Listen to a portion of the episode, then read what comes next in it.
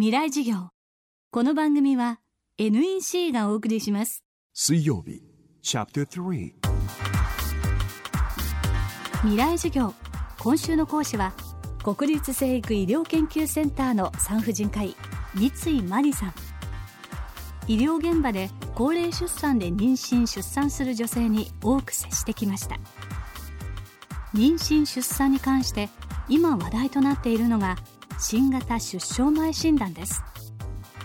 出生前診断にはこれまで羊水検査や母体血清マーカー検査が行われてきましたが新しい検査の方法とはどのようなものなのでしょうか。未来授業3時間目。テーマは新型出生前診断。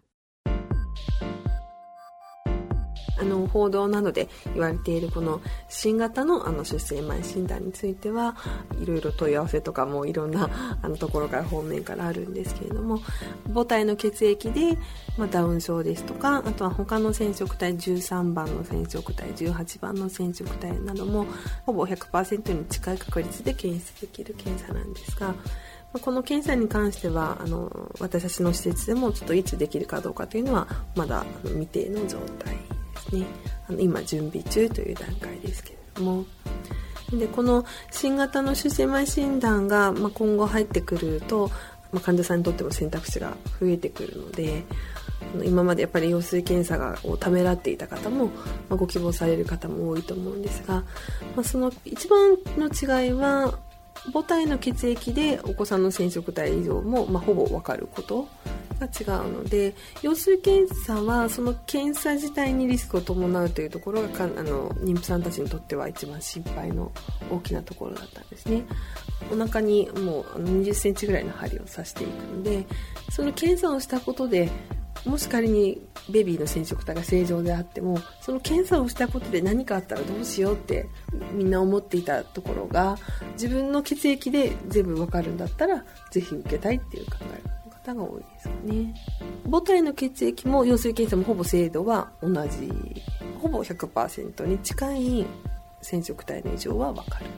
で染色体の異常に限っての検査なんですね。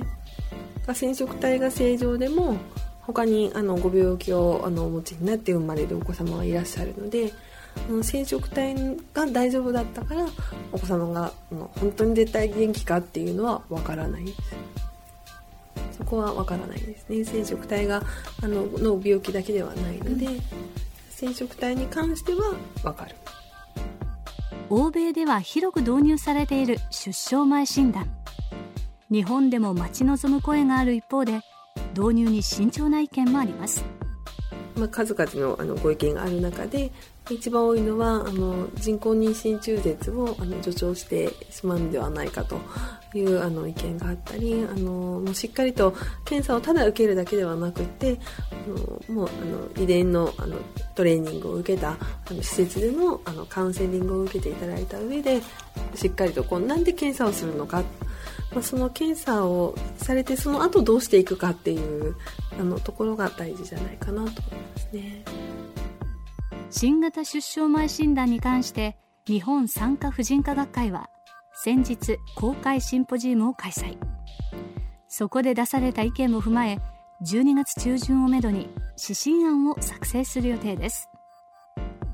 この番組はポッドキャストでも配信中です。過去のバックナンバーも聞くことができます。アクセスは東京 FM のトップページからどうぞ。未来授業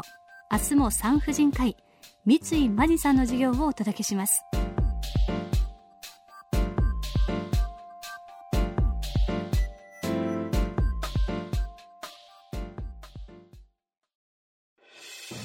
地球の息遣いを宇宙から見守っている人工衛星があります。NEC が開発した温室効果ガス観測センサー炭素は地球観測衛星の息吹に搭載され地球温暖化防止のために利用されています。役立つ宇宙の開発に貢献します。NEC 未来事業。この番組は NEC がお送りしました。